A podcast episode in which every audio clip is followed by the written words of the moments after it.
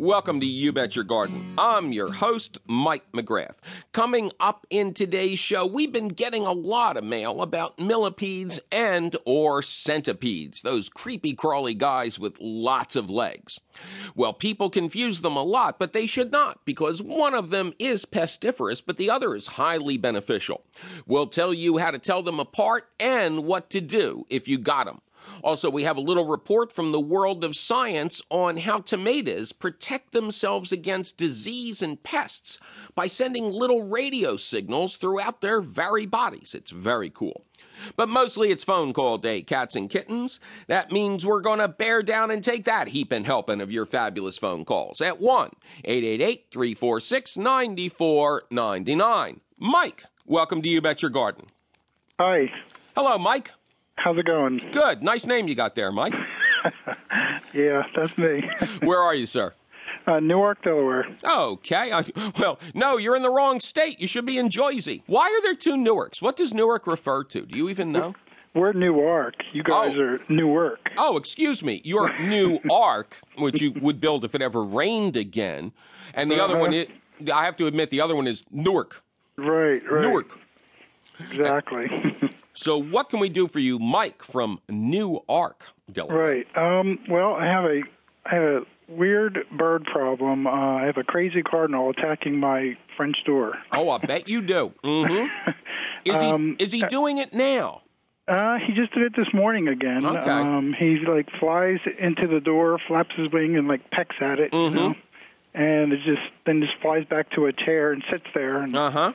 you know, on my deck and uh, gets bird droppings everywhere. But uh, I was wondering if there's anything I could do to uh, get him out of there, scare him away, you know, uh, get him get him away from my back doors. Yes. And do you know what he's doing? Because I know exactly what he's doing. I think he sees his reflection. Right. And well, why would he have to be territorial or whatever? Exactly. Exactly. Okay. He sees another male. And, okay. And I have actually, I mean, these are beautiful birds, mm-hmm. and we have this Disney-esque vision of nature. Um, and it is so false. Mm-hmm. Uh, it is much more Darwin out there than it is Disney. And mm-hmm. I can remember to my horror one day being out in the garden and hearing this commotion and looking up into, into the sky, and two male cardinals were doing the Thrilla in Manila. I mean, they were pounding each other.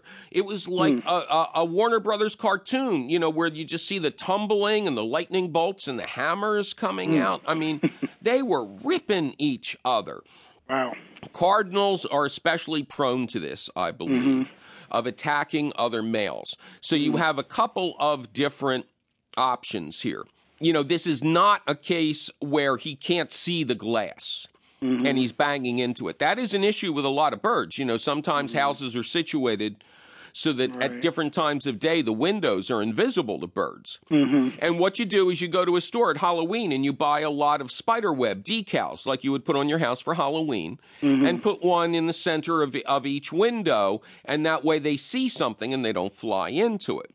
Mm-hmm. But your situation is he is attacking another bird. Mm-hmm. So I would suggest you put uh, a scare eye balloon up out there.